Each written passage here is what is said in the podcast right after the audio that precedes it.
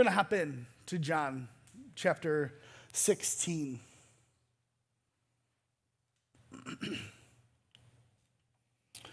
John 16, 16 says, Jesus went on to say, In a little while you will see me no more.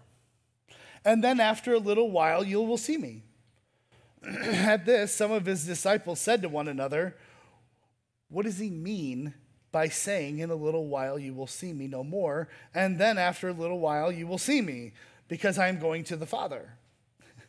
They kept asking, What does he mean by a little while? We don't understand what he's saying. Now, Jesus saw that they wanted to ask him about this, so he said to them, Are you asking one another what I meant when I said, In a little while you will see me no more, and then after a little while you will see me?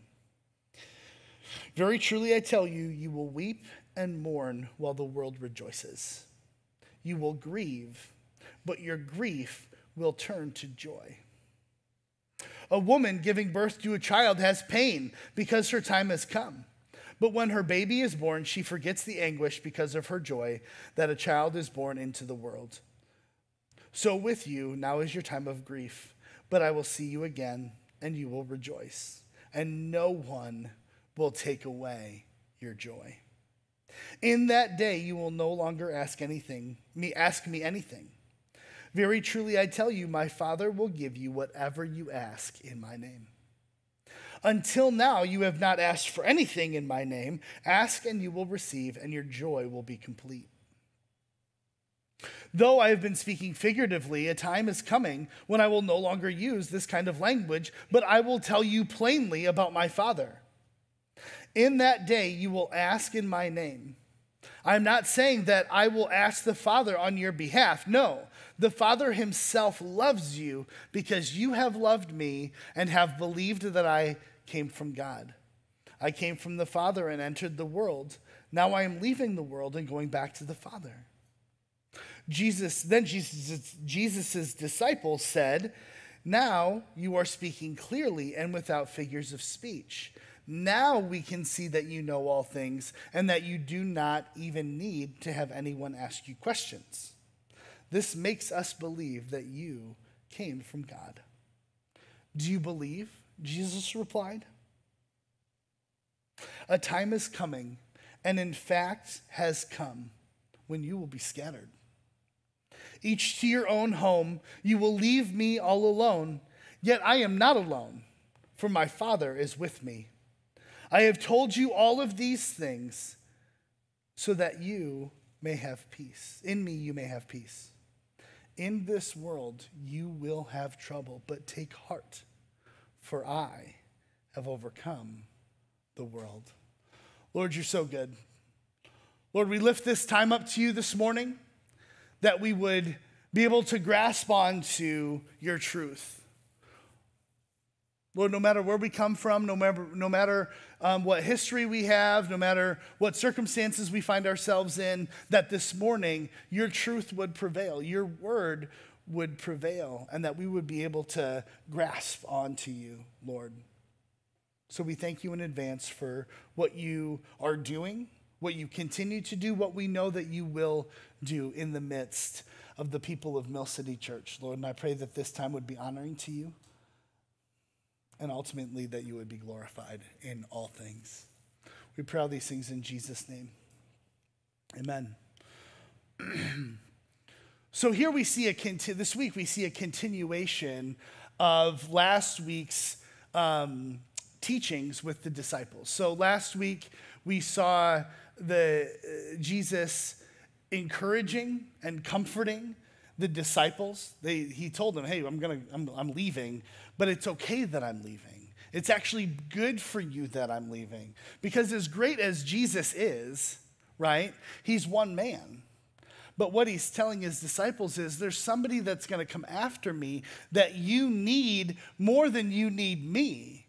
Now, th- this whole teaching is another opportunity for us now to recognize that they've not experienced the cross, okay?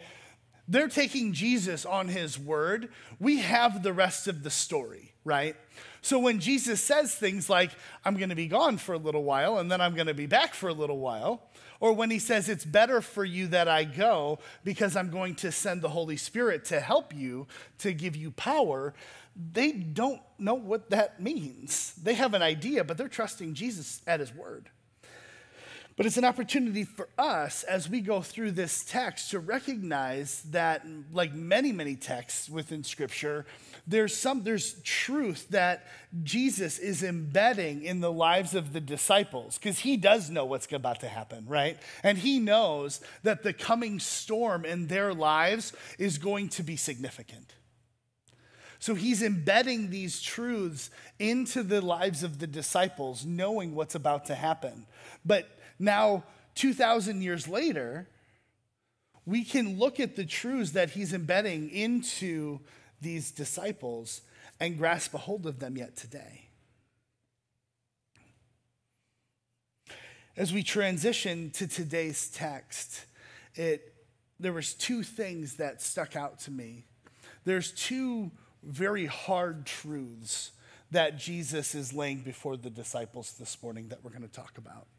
But in Jesus' way, like he always does, both of those hard truths are going to be followed up with this great encouragement and promise.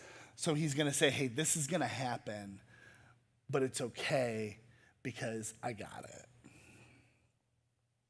So Jesus says, In a little while you will see me no more, and then after a little while you will see me. In 17 and 18 it makes it where it's the scriptures are clear that the disciples once again even though jesus has said things like this over and over again right they still don't have a full understanding of what's about to happen. Jesus says i'm going to be gone for a little you will see me no, in a little while you will see me no more and then in a little while you will see me and like is normal, he says these things, and the disciples look at each other and they're like, okay, what does that mean? Like, okay, Jesus, hey, Jesus, we have a question. What are you talking about? Right? So you would expect that Jesus, and he says, well, here, I'll, I'll explain, let me, let me explain this to you. So you would expect, I would expect, I would think that the disciples would expect him to take what he just said, right? In a little while you will not see me, and then in a little while you'll see me. You expected him to take that and break it apart and explain to him in some sort of specificity what he's talking about. But we don't see that either. Jesus has puzzled his disciples with this statement, and as an explanation, he says this Very truly I tell you, you will weep and mourn while the world rejoices. You will grieve, but your grief will be turned to joy. And I can only imagine if I was one of the disciples, I'm like, okay, that was the clarification. okay. And I think what he's doing is he's embedding one of those truths, right? So they're getting, he's saying, hey, I'm gonna, I'm leaving, but I'm coming back. And they're hung up on this. And he says, no, before you get hung up on something, get hung up on this. You are about to go through a time of pain and anguish but that anguish will be turned to joy.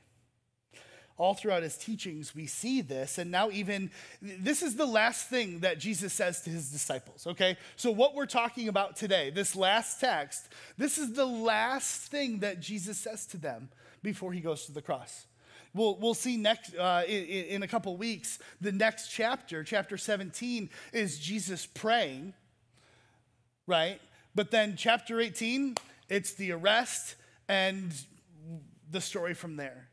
So, this is Jesus' last opportunity, one on one, with these guys that he's been intimately in relationship with for the last couple years, right? So he's, he, he knows that this is coming, and he says, These are the things that I want you to hold on to. because, in just a manner of just a few short hours, he's going to be plucked from them and their whole life is going to be thrown into chaos, or so they think.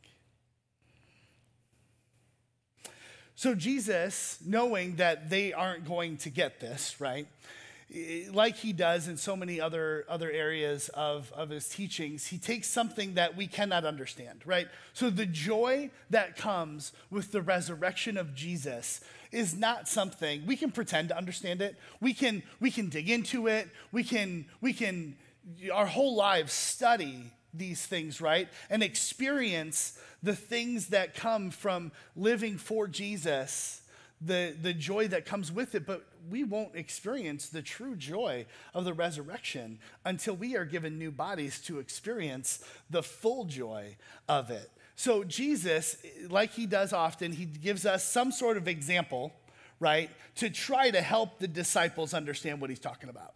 And in this case, he decides um, the, the example that he uses is childbirth. Um, in verse 21, he compares what's about to happen to him and the disciples with the woman giving birth. He says there's going to be profound anguish, and while there is great pain for a little while in childbirth, the pain passes and is replaced with great joy. Now, I've never had this experience.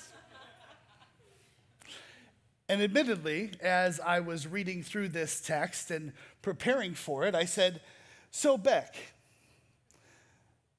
did, did, your, did all of the pain just disappear as soon as CJ was born? And she's like, Well, no, there's still a lot of pain. I said, Well, but Jesus said that it's just supposed to, it just goes away. No, no, no, no, no. The pain exists, right? But what Jesus is saying is in comparison, and I think most of the ladies in the room that have gone through the experience of childbirth would say, yeah, it was awful. I mean, there's a reason God like calls it out in Genesis. This is this is what's going to happen, right? I mean, this is no joke.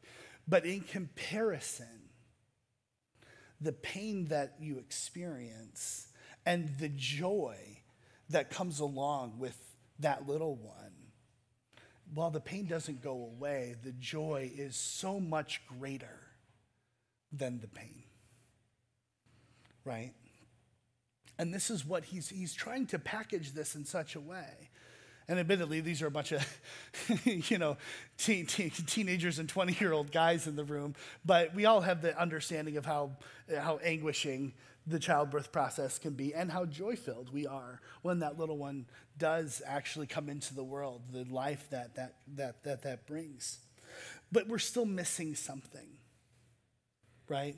The joy of that story still falls short of the joy of the resurrection. Because the joy of the resurrection is irrevocable, it's unstoppable. Nobody can take it from you it cannot be destroyed and it cannot be lost. It can't be taken from you. Because with Jesus, that little while, that painful and anguishing experience of the cross is, in, is something that we will never understand. But the joy that comes along with his resurrection just surpasses that so much greater that we kind of start to get an idea of what, what he's trying to get at.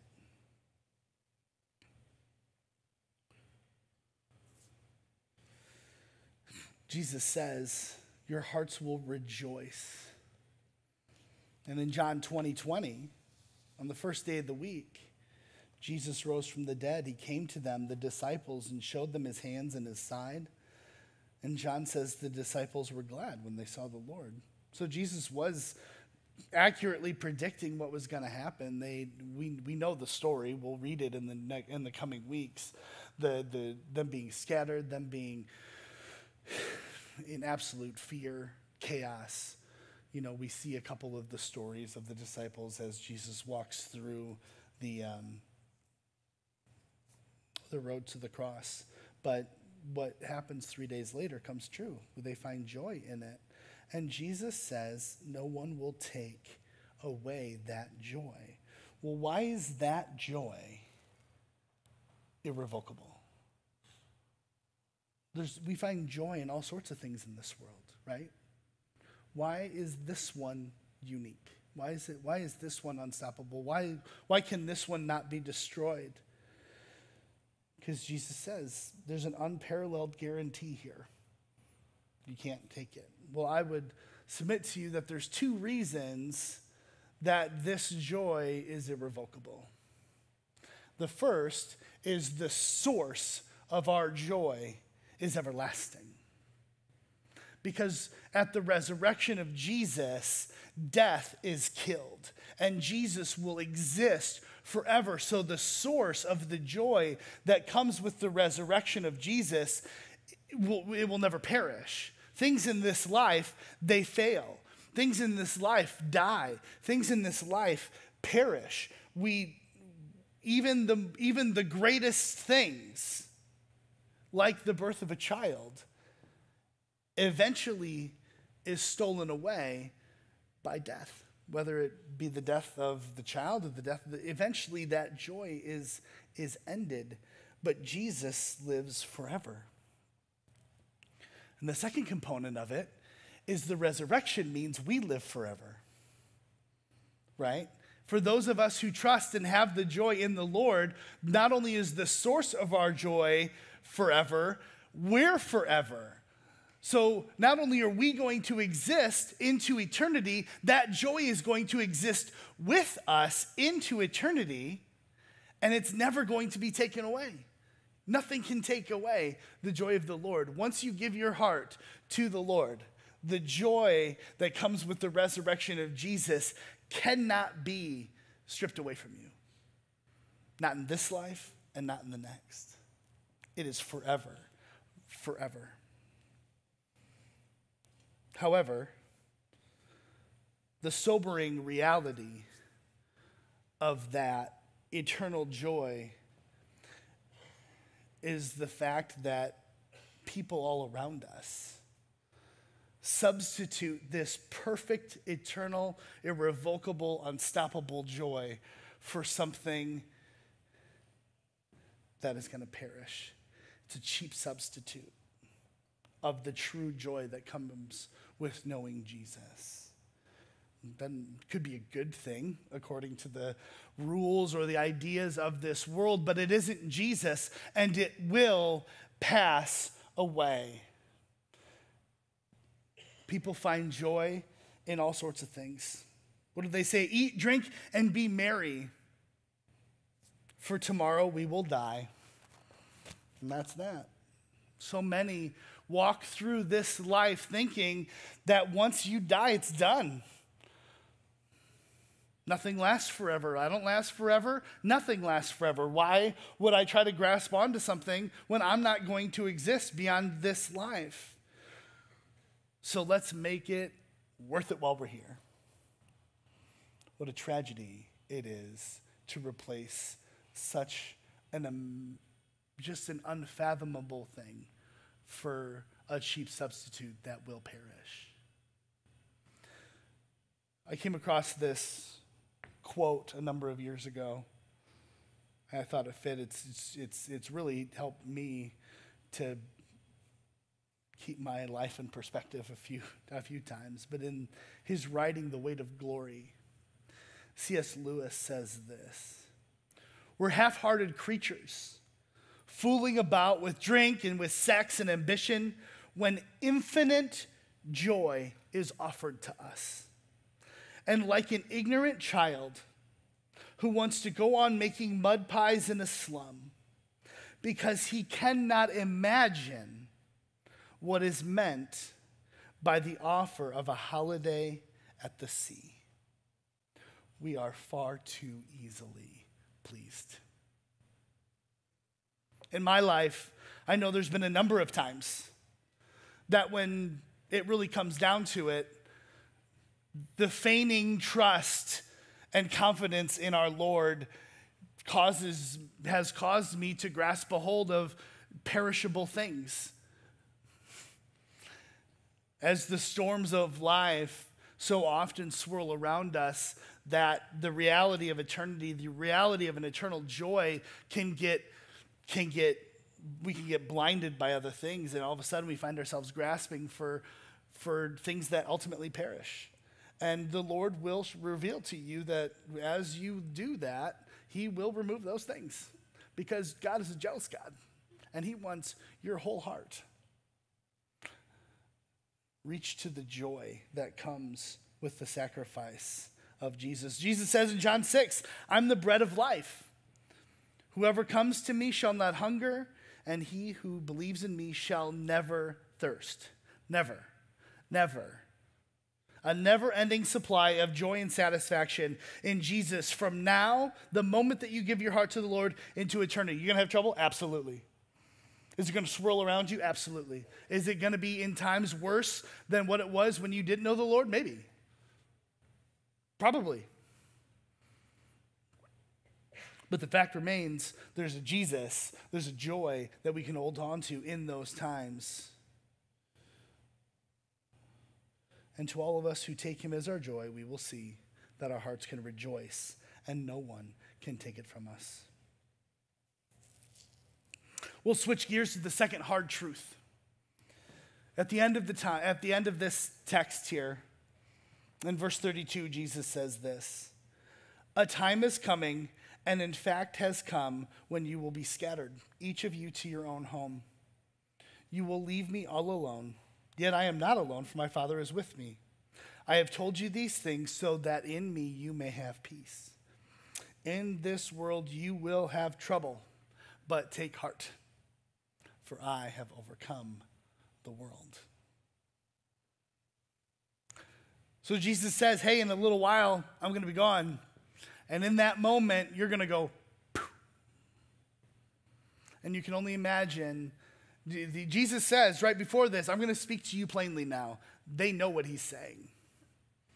They know that whatever's happening, they're going to run. And we see that just a few chapters later. At the arrest, they run. And he says, You're going to leave me alone. You're going to leave me, but I'm not alone because God's with me. So I, I, I believe that this is another truth that Jesus is embedding into the lives of his disciples because he's saying, you, You're going to fail me, you're going to scatter. But even when I am seemingly all alone, I'm not alone. Hey guys, over the course of the coming weeks and months, as you guys, as the disciples, go out into the world, right? They don't know what this is going to look like yet, but they know that something is coming. And they can, they can now sit on this idea that when they go out into whatever it is that comes next in this endeavor to follow Jesus, that they're never alone.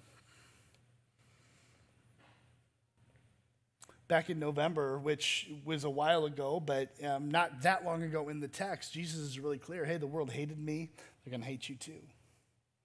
So they know whatever's coming, it's not going to be sunshine and rainbows for the rest of their life. They know that there's a job to be done, and they know that it's not going to always be easy. But he's, he's telling them if God is here for me, he's going to be here for you. Jesus is saying that despite your circumstances and the events that go on around you, or whatever, whatever situation you find yourself in, even if you find yourself abandoned and alone, you are not alone because the Father is there with you.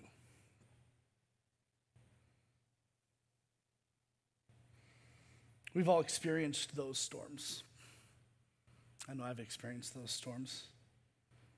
Some of them self inflicted, some of them forced upon us. And Jesus knew that his disciples would find themselves in those storms. Very shortly, their teacher, their mentor, the one that they've been following, is going to be ripped away from them, arrested, mocked, tortured, and killed. And his parting words with his disciples are take heart. because I have overcome the world. Jesus has spent the last few days, the last few moments, prepping them for life after he leaves. But he's talking to us. he's saying, You have storms. The disciples had storms, but you have storms in your life. You have times in your life, maybe that's right now, that you're fighting. You're fighting something. And there's an anchor that we can hold to. Because so often, when we find ourselves in these storms of life, that I, I can only, uh, having been in my, my share of storms, and having the opportunity to sit with people that are going through a storm. When you're in it, it feels like it's insurmountable, it's, it's all around you, and you have no idea where to go. But standing outside of it, you can see that God's got this, but it, it's different. And it doesn't take away from the reality when you're in it, but when you are out of it, you can see that all of the circumstances and all of the things that as we're living in this storm, we're trying to grasp onto all of these things that are swirling around with us. Well, that's all fine and good. If I'm swirling in this storm and I grab onto something, all that means is I'm, I'm now holding on, spinning in a circle, right? I mean, no, no, no. We need to find the one thing that is a true that is truly an anchor in our lives that when I hold on to this, all of this, while it's still real, and it can be really painful, and it can be really scary, and it can there can be consequences, all of these things. It doesn't diminish the fact that you're living in a storm, but it gives you a perspective because it gives you something to hold on to. I, Jesus says, I have overcome the world. Take heart, right?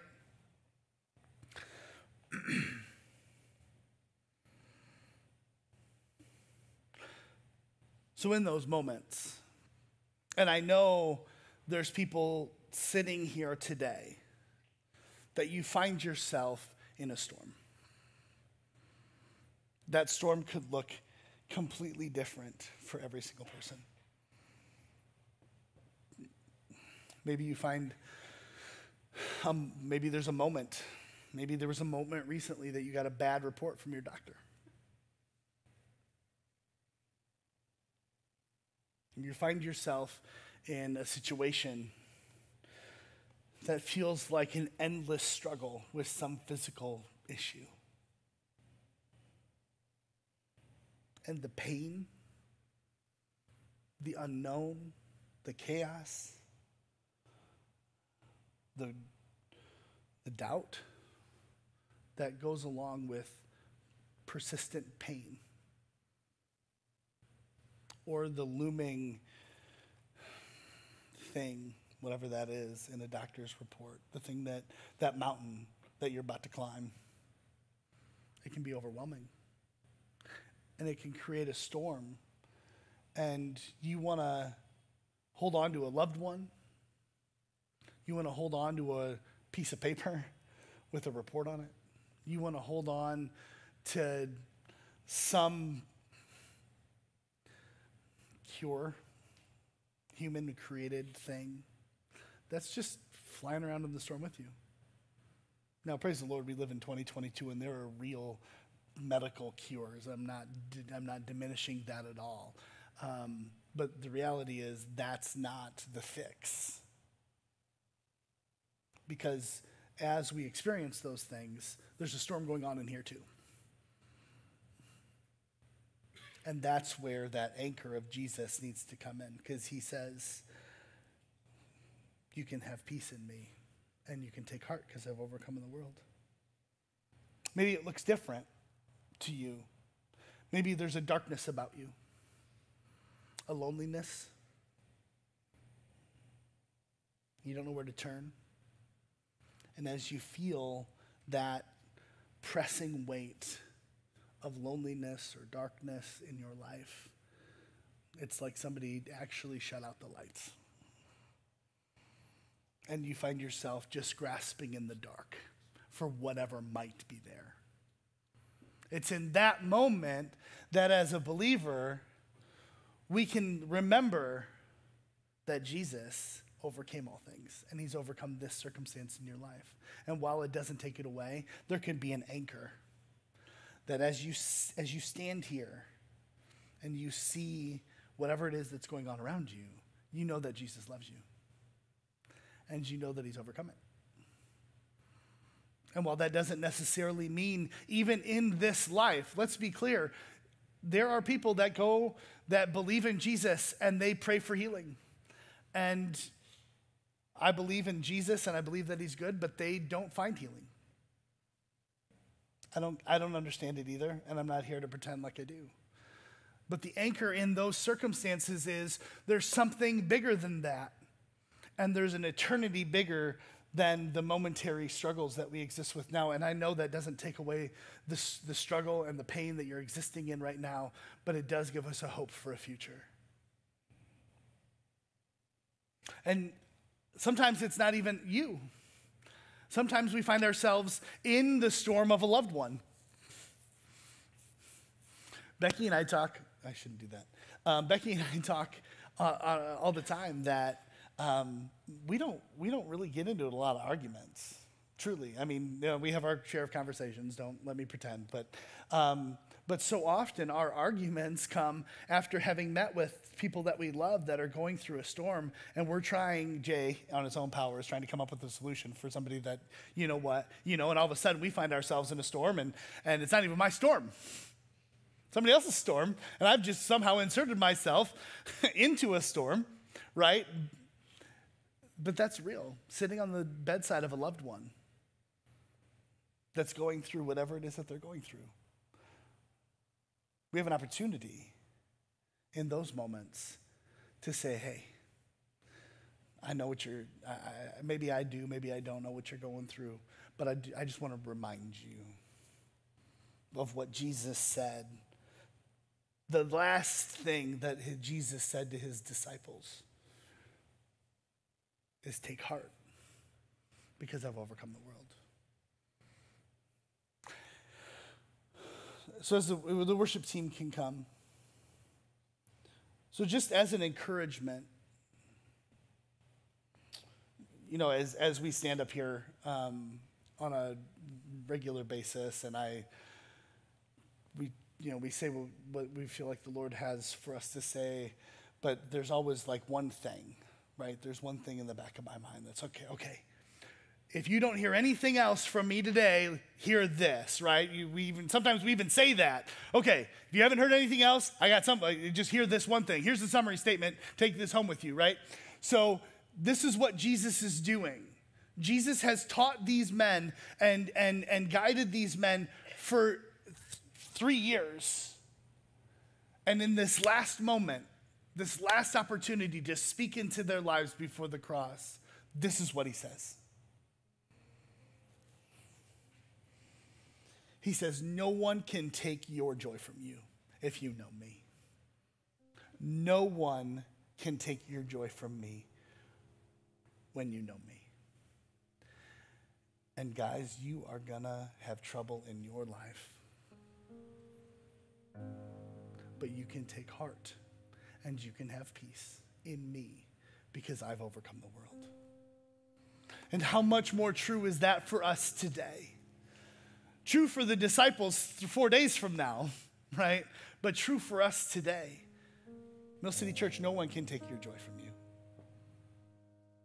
Because that joy is eternally vested in a risen Jesus. And no matter what happens, in your life, no matter what circumstances you find yourself in, Jesus has overcome them, and we do not have to be dismayed. We do not have to seek out cheap substitutes, but we can anchor ourselves to a risen Jesus that loves you and that gave his life for you. It's the last thing he had to say. Take heart.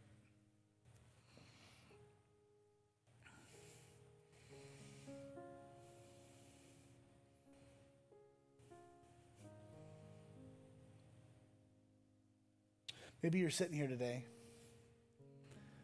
and, uh, and you're like, okay, Jay, all of that sounds great. But I don't know who this Jesus is. Maybe this is not a normal setting for you. Maybe this is your first time in a setting like this. I don't know. Maybe this is your first time in a long time in a setting like this.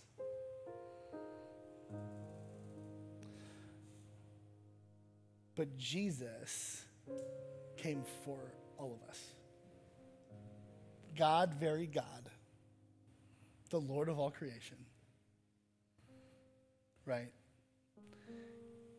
He gave himself up for you. And he came to this earth and he lived perfectly. And he gave himself up to death to take your punishment. Because let's face it, whether you've, my earliest memories of, of church are, are baby. And praise the Lord, all of the circumstances that I found myself in, my priority has been a body of, of believers. And so has Becky's. Our parents taught us well when you move, you find a job, you find a church, right? But you might not be there. But there's this God that loves you so much that he gave himself up for you, and he's calling you today. And you have the opportunity, not just for what we talked about, as, as critically important as the last words of Jesus are, and as profound as eternal joy and eternal peace is, that's not all he has to offer. He took your punishment because you can't do it on your own. None of us can. None of us ever have. Because he did it. And if you believe in him, not only do you find that eternal joy now, it's for eternity. Or vice versa. Maybe you can believe for an eternal joy once this world passes away, but he doesn't just promise us eternal joy in the future, he promises you joy now.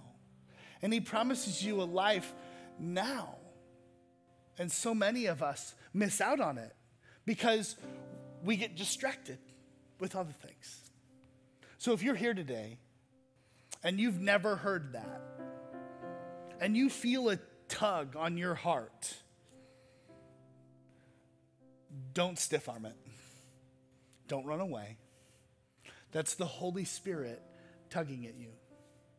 And He's saying, You believe in, I want you to believe in me and I want you to come home because I love you and you're mine. So, with heads bowed and eyes closed, that's the question. It's the question we always ask.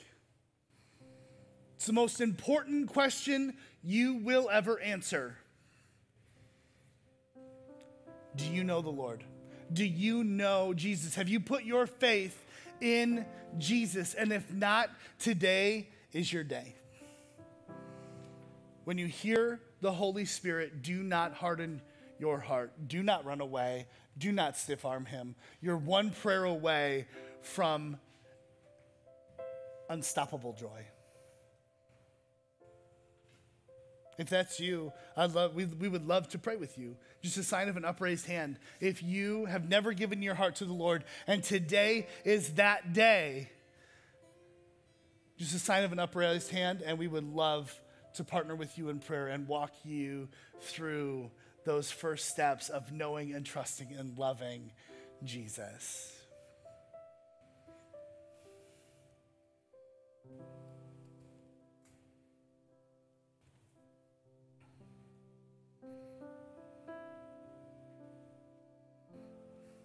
There's a second group this morning that I want to talk to. Maybe you've given your heart to the Lord. And some time ago, for some period of time, you walked with him. You might even know what that unstoppable joy feels like or is. You've experienced that. You remember having that anchor in the storms of your life, but over the course of a period of time, the world, the storms, the circumstances have pulled you away. And the enemy would like nothing more for you to think that you're beyond that joy. But it's just that a lie from the enemy. Because reality is that joy that you experienced when you came to know him is still offered moment by moment. The forgiveness of sin and the promise of new life doesn't end. And it can't be stripped from you. So if you feel like it's been stripped away from you, it hasn't. Jesus is right there. And he wants nothing more for you to acknowledge him, to put your trust back in him, and to walk with him. If that's you, if it's if you found yourself away from the Lord, if you found yourself feeling far from him today, we would love to pray with you. Just a sign of an upraised hand that you need to recommit. Maybe it's a recommitment, maybe it's a refocusing, maybe it's a I need to turn back to you. Whatever words are yours, I need Jesus in my life and I know it. Just a sign of an upraised hand, we would love to pray with you. Praise the Lord.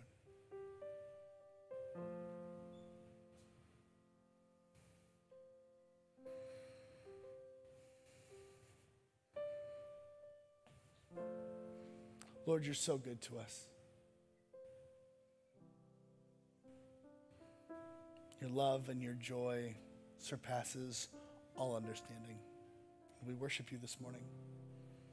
Lord, for these couple, I pray that you would do something remarkable in their lives, Lord. I pray that you would reinfuse them with the power and the joy that comes with knowing and trusting you. And I pray that you would give them the courage and the boldness to be able to walk that out. We thank you in advance for all of the amazing things that you continue to do in the midst of the people here at Mill City Church. I pray that you would give each one of us the courage to continue to live out the life that you've given us in our sphere of influence, Lord. Help us to see what you're doing. Lord, give us the eyes to see what you're doing and that we could partner with you in what you're doing in your kingdom, Lord. Here at Mill City Church, in our, you know, in our in our workplace, in our family, wherever that looks like, Lord, wherever you have us, I pray that you would give us the eyes to see the things that you're doing and give us the boldness to partner with you in it. So, again, we thank you in advance for all the amazing things that you are and that you continue to do. And we lift all these things up in the powerful name of Jesus. Amen.